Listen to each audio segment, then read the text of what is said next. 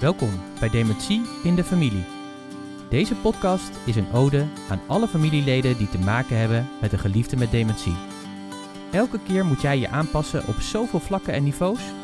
Je zit in een emotionele rollercoaster waarin je steeds weer een stukje afscheid moet nemen van je geliefde met dementie. En daarom vinden we jou een held. Ga maar aan staan. Deze podcast is er speciaal voor jou. Om je te inspireren, motiveren met tips en tricks, het echte verhaal, zowel de pijn als de humor, maar vooral een plek van herkenning. Fijn dat je er bent en luistert.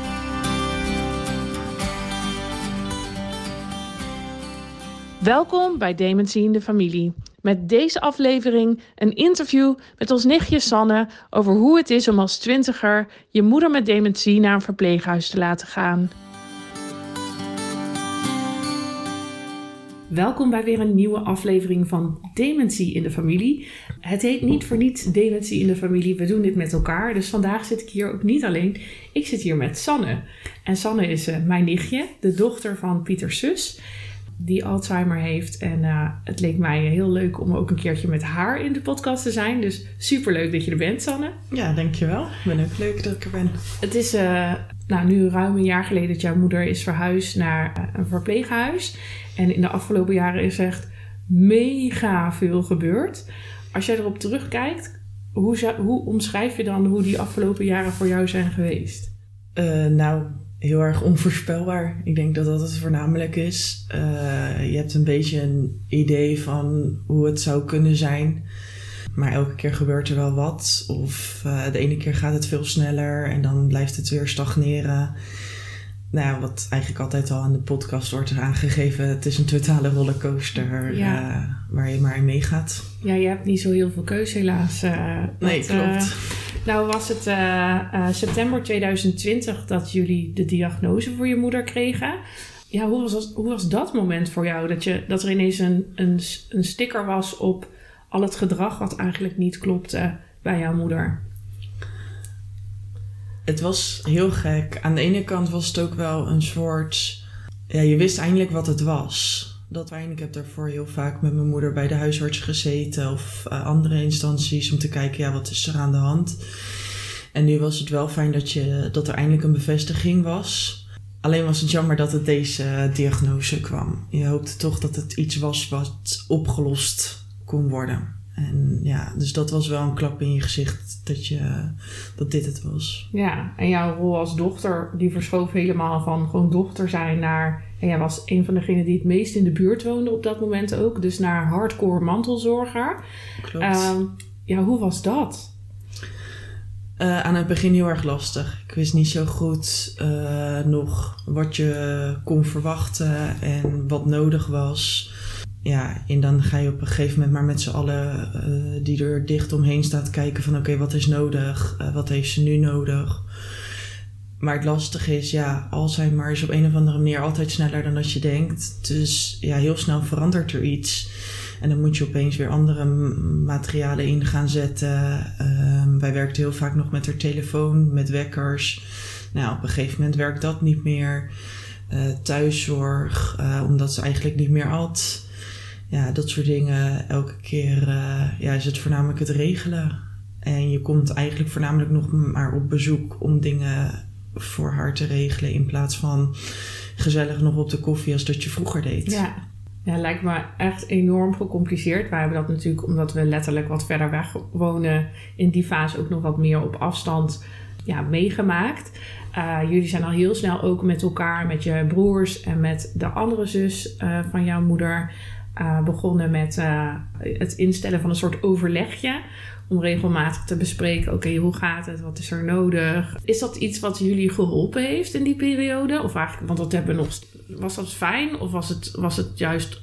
Uh, je hebt natuurlijk ook allemaal verschillende meningen. En iedereen staat er weer anders in.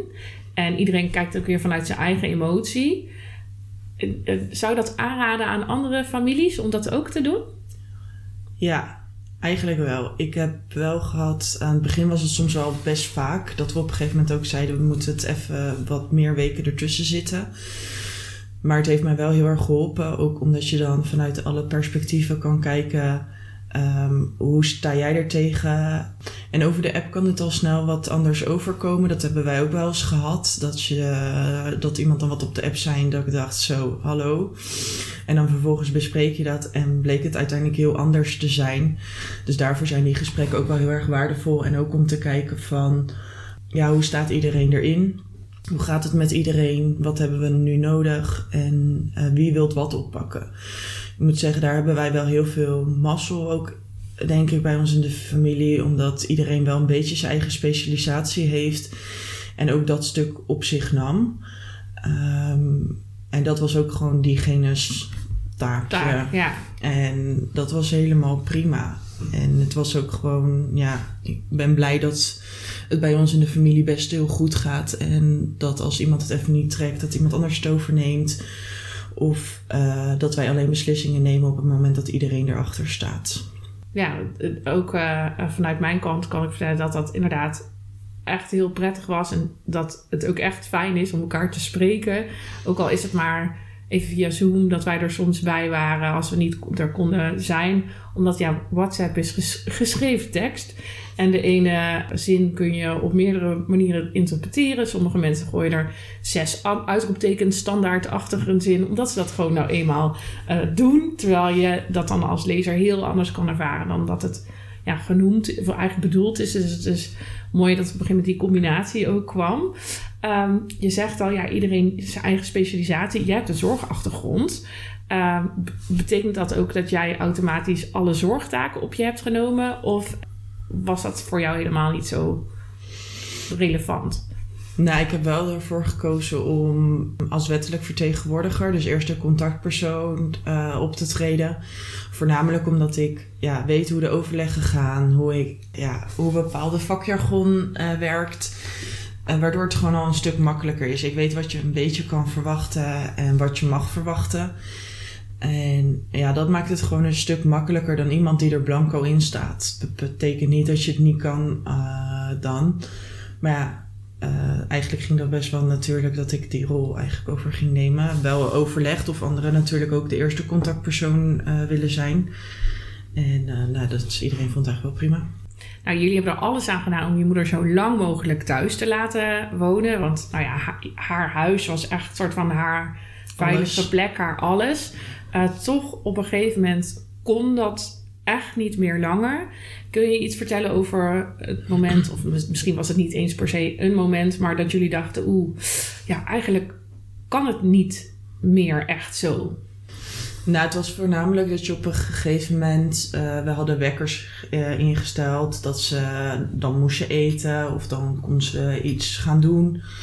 Ja, en die wekkers zetten ze uit en dan was ze vergeten dat ze iets ging doen.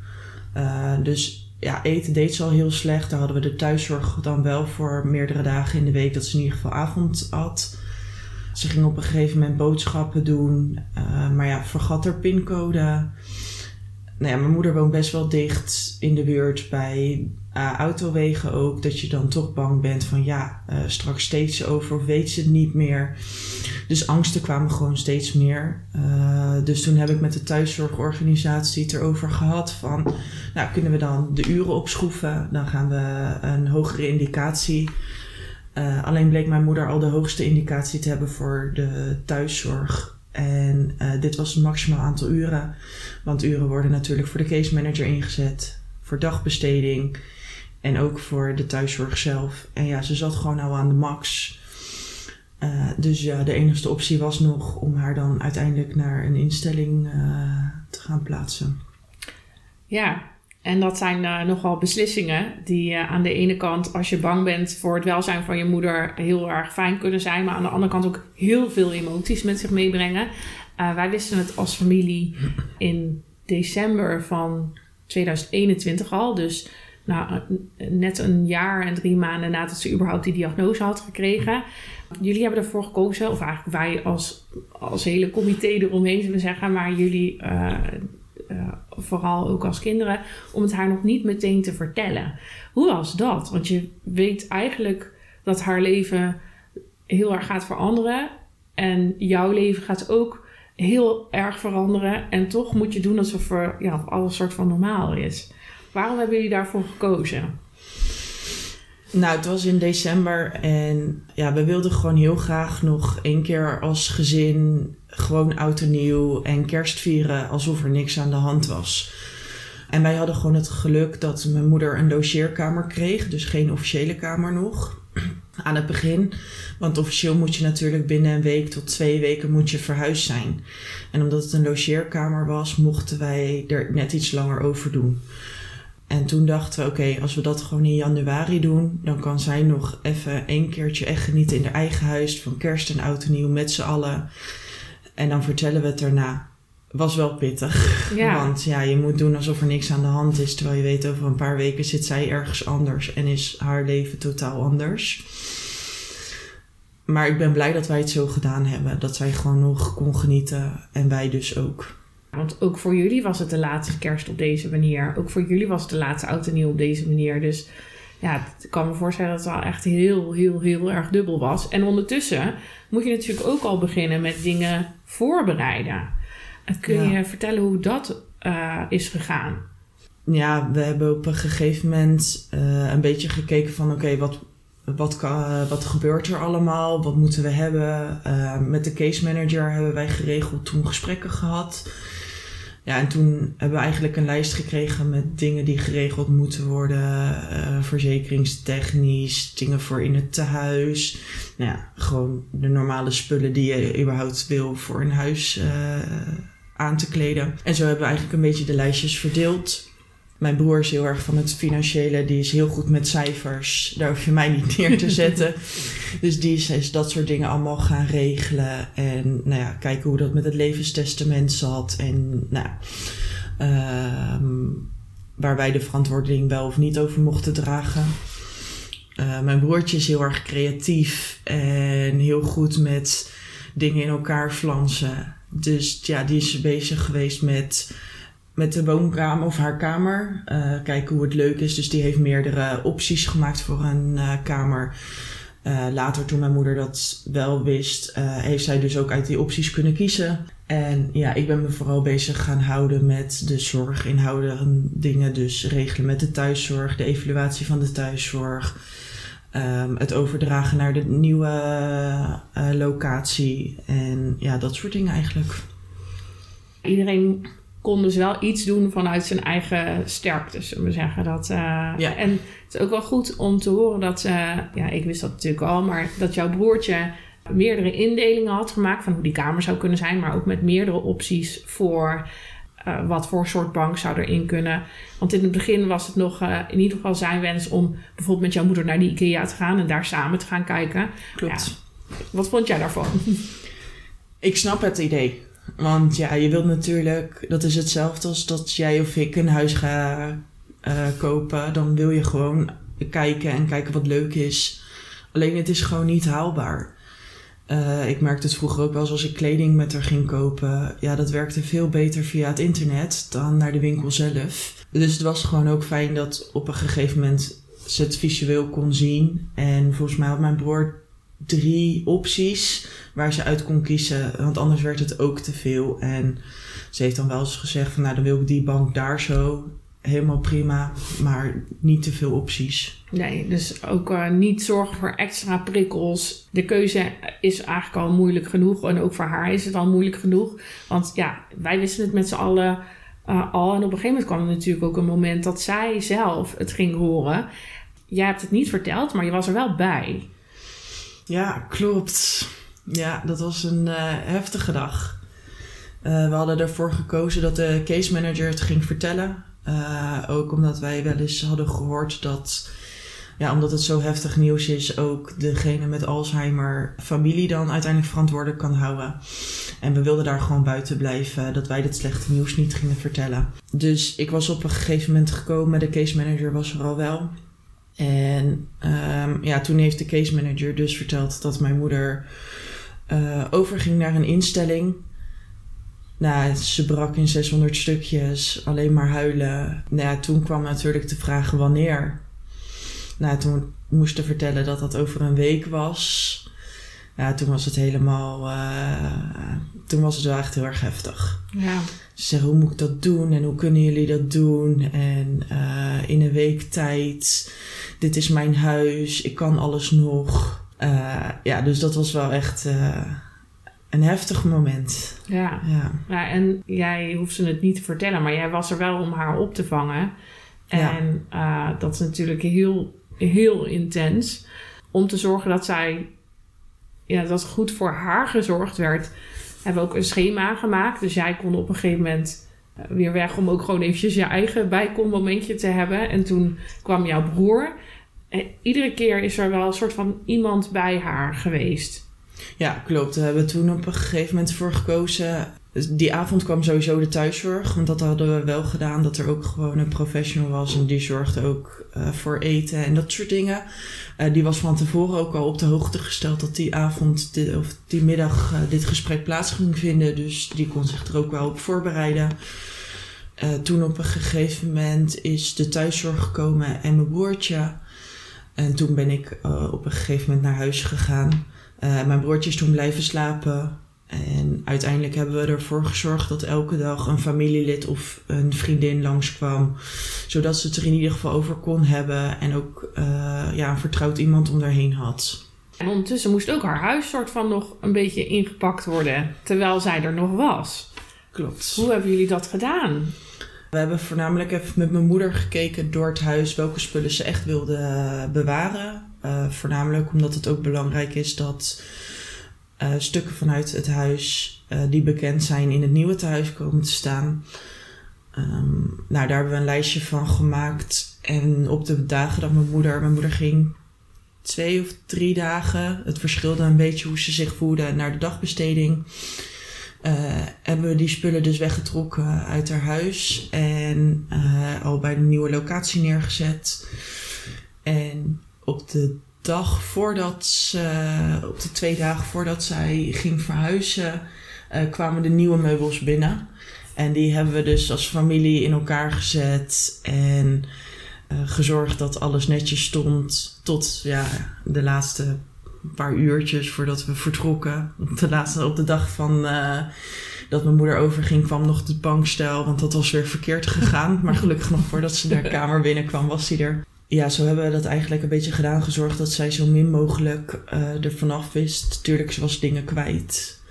Maar ehm, ja, ze heeft niet echt meegekregen dat iedereen door haar huis liep terwijl zij er ook was. En zij was ondertussen aan het afscheid nemen op de dagbesteding. En ondertussen werd eh, er een heleboel eh, klaargemaakt voor de verhuizing. Dan zei je net iets heel belangrijks. Namelijk dat jouw moeder zegt, ja maar kan toch alles nog? Ehm, dat heeft ze ook in de periode dat ze verhuisd was. Straks even terug naar hoe die dag dan was voor jou. Nog best wel heel lang gezegd. Waarom zit ik hier? Kan toch alles nog? Ehm, hoe ga je daar als dochter mee om? Want ze kon nog best wel wat, maar ja, ze kon echt de dingen die het meest noodzakelijk waren, soort van om voor je, goed voor jezelf te zorgen, eh, zowel in persoonlijke verzorging als in eten. Ja, dat ging eigenlijk helemaal niet meer goed. Wat zei jij dan? Ik benoemde wel altijd dat ze ook nog heel veel dingen kon, want dat was ook gewoon het geval. En ook nu benoem ik nog steeds dat, dat ze dingen goed kan. Ook al zijn dat natuurlijk minder dingen.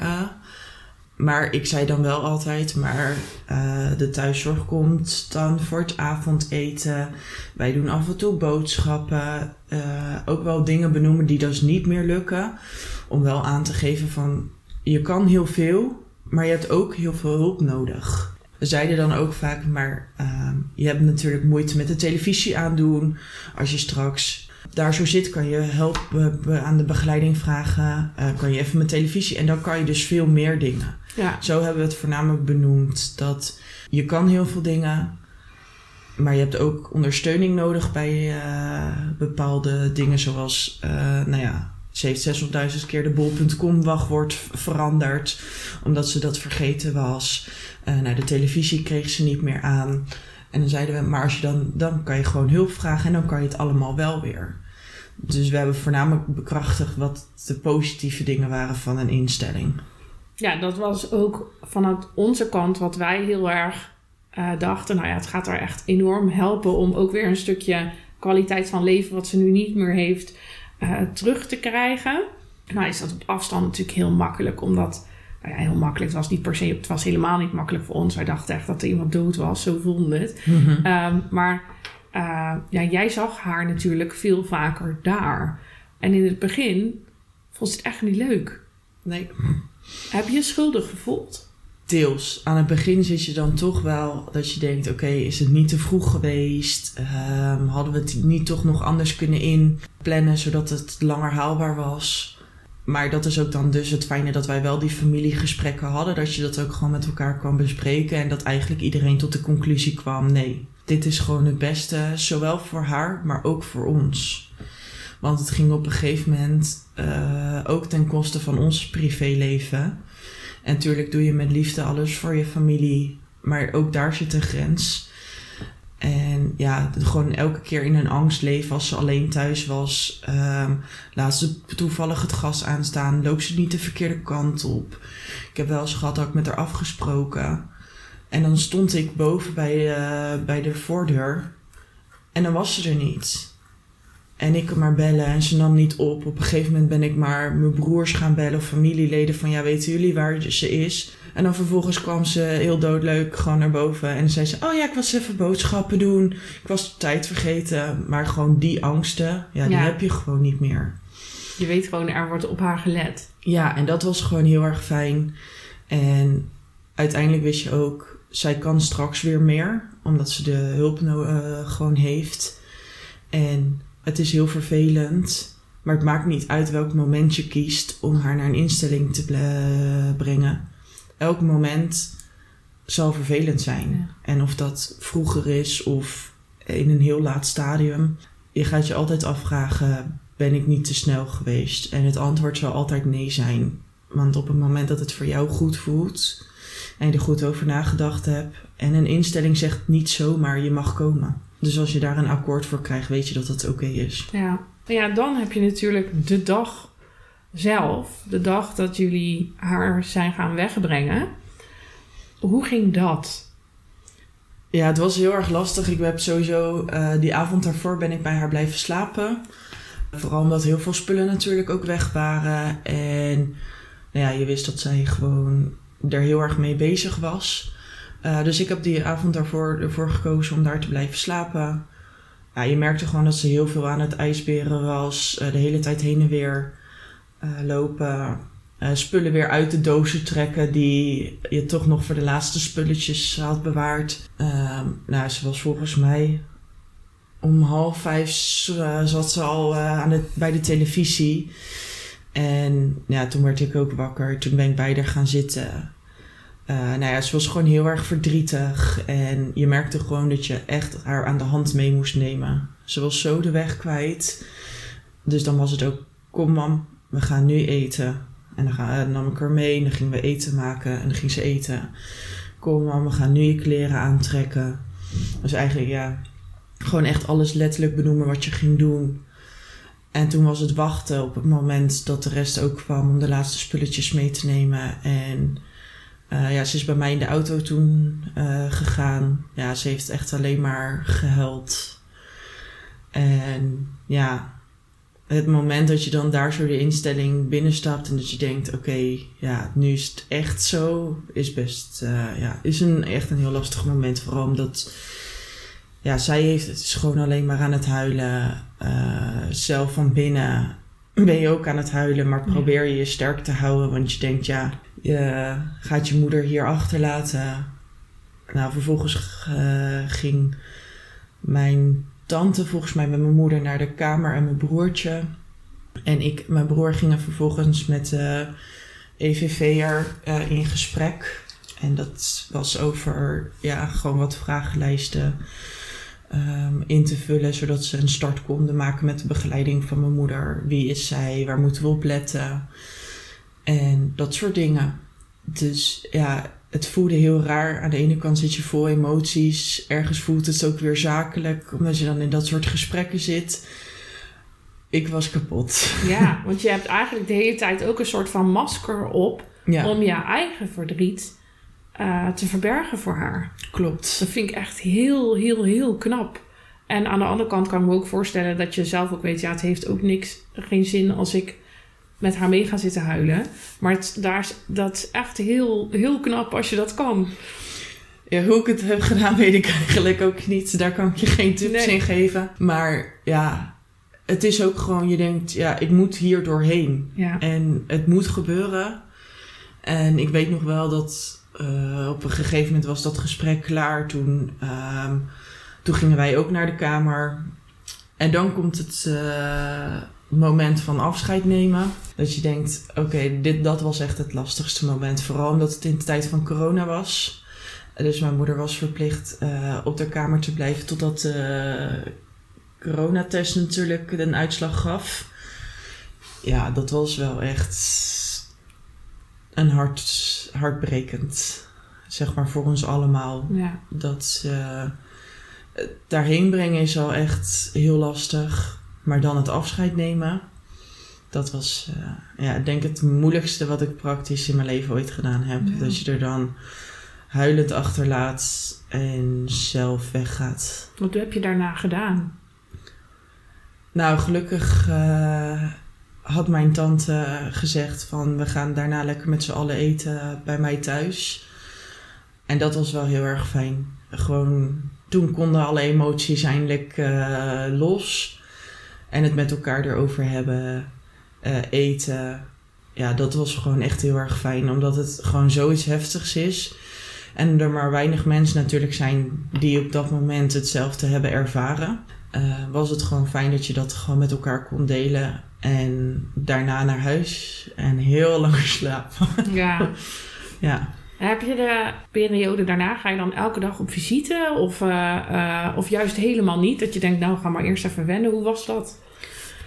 Is in onze familie heel wisselend geweest. Ik eh, weet dat sommigen wel gewoon meerdere keren per week gingen. En ja, ik heb altijd voor mezelf vanaf het begin af aan, ook toen mijn moeder nog thuiswonend was, altijd gezegd: ik wil alles regelen, maar ik doe niet aan vaste tijden. Dat is gewoon iets wat niet voor mij werkt. Ik ging daar gewoon heen wanneer het eh, mij ook uitkwam. Of als er natuurlijk echt iets nodig was, Ja. dan ging ik echt wel heen en weer. Uh, maar ik heb ten alle tijden in het hele proces gezegd: dit is ook mijn proces en ik bepaal. Dus als ik energie heb uh, of als ik zin heb, ga ik daarheen. Uh, en dat is nu niet anders. We hebben ook een digitaal agenda hebben ze op de woonvoorziening. Ja, als ik daar zo, als ik energie heb, dan kijk ik: oh, er komt niemand, dan ga ik langs. Komt er wel iemand? Ja, nou ja, jammer. Later weer. Ja. Een andere dag. Daarin heb ik wel altijd mijn eigen route bewandeld. Ja, ook dat vind ik heel knap. We hoorden dat in de podcast met jouw broer, Ramon ook. Die zei, ik, ik, ik heb ook gekozen om mijn eigen energie heel erg voor op te zetten. Voel ik nu de energie om dat te doen. En ik vind van alle twee van jullie zo knap hoe jullie dat doen en nog ja, gedaan hebben. Maar ook nog steeds doen. In een situatie die zo tegennatuurlijk is. Uh, namelijk gewoon, ja. ja. weet je, je moeder naar een verpleeghuis brengen. Ja, dat, heel veel mensen doen dat wel. Maar als die moeder 80 is of 90. Of, uh, maar op zo'n jonge leeftijd, als je zelf gewoon nog net een beetje aan je volwassen leven begint. Dat, ja, dat, gelukkig hoeft bijna niemand dat te doen. En om dan zo Zeker. sterk in je schoenen te staan, ook al is het heel moeilijk. Uh, ja, daar is echt wel, daar is ook wel echt heel veel kracht voor nodig. Zeker, ja, want je hoort natuurlijk wat logisch is. Heel veel mensen zeggen, ja, maar stel dat ze er straks niet is, dan heb ik spijt van dat ik dit niet heb gedaan of dat. Ik heb altijd juist gezegd, ik kan alleen maar meer genieten van haar op het moment dat het mij uitkomt en dat ik de energie heb, dan dat ik daar zo ben, omdat het moet. Zij voelt het, Ja. ik voel het, je kan er niet van genieten. En ik denk ook niet dat ik ooit spijt ga krijgen van dat ik een keer twee weken niet ben geweest. Nee, want de momenten dat ik er was, was ik er echt. En als ik niet kan, dan kan ik ook gewoon niet omdat ik moe ben. Of ja, ook gewoon soms geen zin heb. En je hebt En- ook gewoon een leven, hè? Dat, Nou ja, daar dat. is ook ineens weer een soort van meer ruimte voor, naarmate jouw moeder natuurlijk eh, daar zat. Ja, en vroeger toen ik thuis eh, niet meer thuis woonde en mijn moeder had nog niks, ging ik ook niet elke week op bezoek. En zo kijk ik, ja, natuurlijk, de situatie is veranderd. Alleen, ja, het is wel, het is lastig, maar het proberen je eigen prioriteiten nog steeds op één te zetten en juist te genieten van de momenten dat je er bent.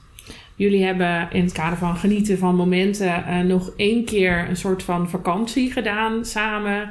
Toen zij al uit huis woonde. Ja, hoe was dat? Want dan haal je iemand ook weer uit haar vertrouwde omgeving.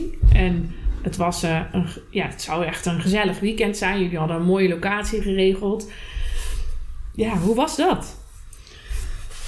Het was echt een weekend om niet te vergeten. Dat sowieso. Uh, mijn moeder wilde heel graag uh, nog een keertje weg. En wilde ook heel graag haar broers en zussen bedanken voor, um, en moeder voor alles wat iedereen voor haar heeft gedaan. Alleen ja, een heel week met z'n allen was gewoon niet realistisch. Nee. En dat hebben wij toen ook tegen mijn moeder gezegd. Uh, we zijn een uh, weekend lekker weg geweest. Nou, we hadden echt het heerlijkste weer wat je kon bedenken. En dat voor in Nederland. Dus het was ons zeker gegund. En de eerste dag hebben we gewoon lekker gerelaxed. We hebben gekeken van wat. We hebben een huisje gekeken waar gewoon van alles op uh, het eigen terrein was. En dat als het lukte, je iets anders kon gaan doen. Dus we hadden uh, een lekker een jacuzzi, een sauna, een heel uh, lekker buitengebied waar je lekker kon wandelen. Dus ja, we zijn daar op een vrijdag heen gegaan. Toen hebben we ze gewoon lekker gerelaxed, um, lekker gegeten, eten besteld. En op zaterdag hadden we dan gecombineerd met de verjaardag van mijn broer. En toen hebben we de hele familie laten komen, gewoon voor een dag.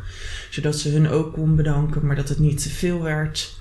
Uh, en die zijn volgens mij twee, drie uurtjes gebleven. Ja. Dat hadden we ook van tevoren afgesproken. Dit is de max aantal uren. En ja, daarna nog lekker in de jacuzzi rustig aan gedaan. En de dag daarna zijn we vertrokken.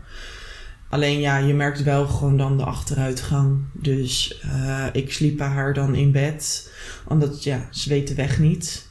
Uh, dus elke keer als ze naar de wc moest, moest je dan natuurlijk meelopen. Omdat ze anders ergens anders stond er helpen met douchen, dat soort dingen. Ja, dat wat normaal in de verzorgingshuis gedaan werd, dat deden wij nu. Ja, dus aan de ene kant heel hard genieten van de momenten die je met elkaar hebt. En aan de andere kant ook de confrontatie met, oh hemel, ja, zo gaat het echt met haar. Ja. Dat, uh, en met name toen jullie haar weer gingen terugbrengen, werd dat heel erg duidelijk. Want wat gebeurde er toen? Bij de woning uh, in de middag begon ze te huilen. Um, heel erg te huilen. Het werd er eigenlijk gewoon te veel. Het was net te lang. Uh, het kan ook zijn dat ze wist natuurlijk dat ze naar huis ging en dat dat het was. Dus de trigger weten wij niet precies. Maar ze heeft de hele rit gehuild. Ik zat met mijn moeder in de auto en mijn broers dan in de andere auto met de spullen. Toen, en dan is het uh, een lang stuk rijden. Ik denk dat we anderhalf uur moesten rijden. En ze heeft anderhalf uur gehuild. Uh, maar ze was helemaal de weg kwijt. Het was, ja, en waarom hebben jullie me hier eerst heen gebracht om me vervolgens in een instelling te gooien? En um, waar ga ik nu heen? En wat hebben jullie allemaal gedaan? Nou, het voelde echt heel erg als verwijten. Maar het, ging gewoon alle kanten door in haar hoofd. En op een gegeven moment bij de instelling zelf zei ze: Je had dit ook wel gewoon kunnen zeggen hoor. Je hoeft me hier niet zomaar te droppen. En ik snapte het niet. Ik denk, wat zegt ze nou? En toen op een gegeven moment dacht, uh, kwam brandde het lampje. Ze dacht namelijk dat dat haar verhuisdatum was. Dat dit voor het eerst was dat ze daar naartoe zou gaan. Ja, en dat wij eerst dus naar een vakantiehuisje zijn gereden. En dan om haar vervolgens hier achter te laten zonder iets te zeggen.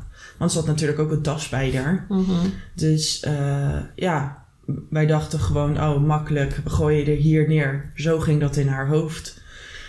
Dus ik ben toen naar boven gegaan naar de begeleiding en aangegeven dat zij dus denkt dat zij uh, opnieuw verhuist. Uh, ze herkende de begeleiding wel, maar nog steeds in haar hoofd was het er verhuisdag. Dus de begeleiding heeft het toen ook grotendeels overgenomen.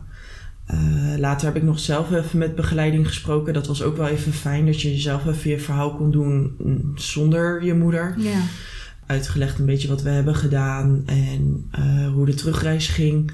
En toen zei ze ook van, ja, het kan soms zijn als, het, als iemand langere dagen weg is van de vertrouwde omgeving, dat iemand ja, het vergeet en dus denkt dat het een verhuisdag is. Uh, ja, en dan zijn er twee opties, werd toen gezegd. Uh, of zij denkt dit voor altijd, uh, dat, dat dit haar verhuisdag is en dat dit zo gegaan is. Of ze krijgt het wel weer deels terug. Nou, gelukkig werden we de dag daarna gebeld dat ze een superleuk weekend had gehad en lekker had genoten. En dat ze ook wel weer blij was om terug te zijn. Dus het was voornamelijk die dag. En dat was wel fijn om te horen. Ja. En zouden jullie er nou nog een keer zomaar meenemen? Voor meerdere dagen? Nee. We hebben het erover gehad. Mijn moeder wilde heel graag ook weer nog een keer vliegen. En nog een keertje op vakantie. Maar we hebben gezegd dat gaan we niet meer doen. Gewoon omdat het te intensief voor haar is, ook voor ons. En dat zij veel meer geniet van een paar uurtjes met ons zijn dan hele dagen. Dat is gewoon te veel. Nou, aan de ene kant is het een hele mooie. Uh, om ook nadat zij daar woonde, alsnog zo'n weekend met elkaar te, te creëren, zou ik zeggen. En gewoon in de stralende zon in de jacuzzi te zitten en sushi te eten. En gewoon ook te zien hoe zij zich echt een soort koningin voelde in haar, uh, in haar rijkdom, zullen we zeggen. Zeker. Um, en aan de andere kant ook het, ja, het hele dubbele dan weer, hoe dat dan gaat op het moment dat je uh, teruggaat. En dat jij best wel vaak ook degene bent die ja, dat verdriet uh, ja, over zich heen krijgt. Ja, eigenlijk wel. Klopt. Ja. ja, het is gewoon heel erg dubbel en dat is met alles. Ja, dat merk je nu. Je maakt hele mooie herinneringen en ook al gaat het super goed met haar, blijft de dag altijd dubbel. Omdat je ook weet dat zij het gaat vergeten deze dag. En ja, dat je ook herinneringen maakt omdat ze zo ziek is. En natuurlijk maak je die ook als mensen niet ziek zijn, maar je bent je er meer bewust van doordat ze ziek is. Verschijnt deze podcast op haar verjaardag. Die gaan we vandaag ook met elkaar vieren. Wat is voor jou het meest bijzondere wat deze periode eigenlijk vanaf het moment dat die diagnose er is tot nu kenmerkt? Wat is het mooiste? het is natuurlijk allemaal heel, echt intens verdrietig, maar zijn er ook mooie dingen die je eruit hebt kunnen halen? Ik merk gewoon dat onze band veel uh, intiemer is geworden. We spreken, ze spreekt heel vaak uit hoeveel ze van me houdt, uh, hoe mooi ze me vindt, hoe blij ze met me is. En de momenten dat je samen bent, ben je ook echt bewust van dat je samen bent. Vroeger kwam je nog wel eens even langs, oh, even snel een bakkie doen, heb ik even gezien. En je gaat wel weer snel weer door in de eigen routine van je leven. En nu, op het moment dat je er bent, ben je er ook echt. Uh, net zoals laatst met Auto Nieuw. Dan ga je, ja, gaan we echt dansend het uh, nieuwe jaar in. Gewoon lekker gek doen en dat soort dingen. Uh, je maakt heel veel foto's. Ja, dus daar kan je ook gewoon goed terugkijken. Dus ik denk dat dat voornamelijk het is. Echt gewoon de momenten echt samen. Alles is intenser. Het verdriet is intenser. Maar ook de mooie momenten zijn intenser. En uh, ja, als ik jullie foto's van oud en nieuw... We hebben elkaar natuurlijk ook gebeld. Volgens mij rond uh, ja, nieuwjaar. Ja. Dat uh, ja, op zo'n moment is ze ook echt zo blij. Dat is ook echt heel fijn om die kant ook te zien. Dat ze eigenlijk, als ik kijk naar jouw moeder, die ik natuurlijk al ja, 17 jaar ken bijna, heb ik haar eigenlijk nog nooit zo gelukkig gezien als op de momenten dat ze daar zit en dat het goed met haar gaat en dat ze daar gewoon echt ook thuis is gekomen, zullen we zeggen. Want in het begin was het heel moeilijk, maar uiteindelijk ja, ja. is ze daar wel echt thuis. Zeker. En dat is denk ik wel echt het mooiste. Super bedankt, lief Sanne, voor ja, alles wat je zo open hebt gedeeld. Um, Geen probleem. Het is uh, denk ik voor iedereen, of je nou ouder bent als je ouders een vorm van dementie krijgen of jonger. Het verandert sowieso echt helemaal de relatie die je hebt met je ouders. Of dat nou altijd al een perfecte relatie was of helemaal niet. Het verandert voor altijd jouw rol als kind. Uh, ja, als ik naar jou kijk, dan denk ik dat je, ondanks het feit dat het echt heel, heel, heel erg moeilijk en zwaar is, uh, ja, daar ook echt steeds meer uh, je weg in vindt. Om dat ook te doen op jouw voorwaarden. Zodat je juist die genietmomenten met je moeder nog heel erg kunt creëren. Dus uh, dankjewel voor het delen. Fijn dat je weer geluisterd hebt naar deze aflevering van de Dementie in de Familie podcast. Mocht je nou andere mensen in je omgeving kennen waarvan je denkt, ja, die hebben hier ook mee te maken en deze aflevering gaat hun ook echt verder helpen, dan zou ik je van harte willen uitnodigen om deze ook te delen. Heb je een vraag aan ons, dan kan dat. Die kun je gewoon stellen. Je kunt dat doen via het contactformulier op de website. Ga daarvoor naar www.dementieindefamilie.nl of stuur een mail naar dementieindefamilie.gmail.com. Heb je eventueel een vraag of heb je een bepaald thema of heb je naar aanleiding van deze podcast iets wat je zegt van ja, weet je, daar zou ik het eigenlijk ook wel eens een keertje over willen hebben of jullie ervaring daarin horen, dan van harte uitgenodigd. Vul dan ook het contactformulier in. Ik uh, blijf het uh, gewoon lekker vragen. Deze podcast kun je in diverse kanalen beluisteren. Je kan dat doen op de website, maar je kan dat ook doen via Spotify, Apple Podcasts, Google Podcasts of welke podcast aanbieder dan ook maar waar je dit graag luistert. Waarschijnlijk Velen van jullie volgen de podcast al, daar ben ik heel erg blij mee. Dat is ook belangrijk, want hoe meer mensen ons volgen en hoe meer er beluisterd wordt, des te hoger komen we in de ranking. En dan gaat ons niet het om die hoger in die ranking komen, maar waar het ons wel om gaat, is dat doordat we vaak beluisterd worden, worden we ook aantrekkelijker voor de algoritmes van Apple en van Google en van Spotify. En dat betekent ook dat mensen die op zoek zijn naar informatie over dementie, en vooral de rollercoaster waar je mee te maken krijgt op het moment dat de diagnose plaatsvindt en het hele proces wat daarin plaatsvindt. Uh, ja, dat die makkelijker deze podcast kunnen vinden. En we krijgen heel veel mooie berichten, krijgen we te horen uh, ja, via het contactformulier, via de socials, via appjes, via ja, allerlei kanalen waar we komen. Dat deze podcast zo waardevol is. En daar zijn we heel erg dankbaar voor en blij mee dat die zo goed ontvangen wordt. Maar dat willen we natuurlijk graag wel verder uitbouwen. En helaas denk ik ook dat het nodig is, omdat één op de drie families wordt hiermee geconfronteerd. Dus de kans is vrij groot dat als je luistert, dat jij ook meerdere mensen in je omgeving kent die ook hier mee te maken hebben, naast dat je misschien er zelf mee te maken hebt. Um, dus ik ga je nogmaals vragen, ehm, volg je ons nog niet? Wil je ons dan gaan volgen? En wil je ons ook beoordelen op die kanalen, zodat we beter vindbaar zijn? Zie je deze podcast graag via Spotify? En volg je ons nog niet? Pak dan je telefoon Ga naar de Dementie in de Familie podcast. Klik op volgen, links onder het plaatje van Dementie in de Familie podcast. En rechts staat een tandwieltje. Naast dat tandwieltje heb je drie puntjes. En als je daarop klikt, dan kun je de show beoordelen. En als je de show waardevol vindt, geef dan ook vijf sterren. Ben je meer een Apple-adept, zoals dat zo mooi heet? Pak dan je Apple-telefoon, ga dan naar de Apple Podcast-app en daarin zoek je de Dementie in de Familie podcast op. Rechtsbovenin zit een plusje. Als je die klikt, dan volg je inderdaad de show. Dus daar zijn we heel blij mee als je dat doet. En als je dan wat verder naar onder scrolt, dan kom je op een gegeven moment de trailer tegen. Dat zit onder alle afleveringen die we al gemaakt hebben. Daaronder staat de show beoordelen of een recensie geven. Nou, ook hier kan je dan die weer die vijf sterren geven. Doe dat ook alsjeblieft als je dat waardevol vindt natuurlijk. Niet verplicht, maar wel heel erg aan te raden. En uh, je kunt daar ook een recensie achterlaten over hoe jij deze podcast en de show uh, aflevering hebt ervaren. Uh, schrijf dat dan ook.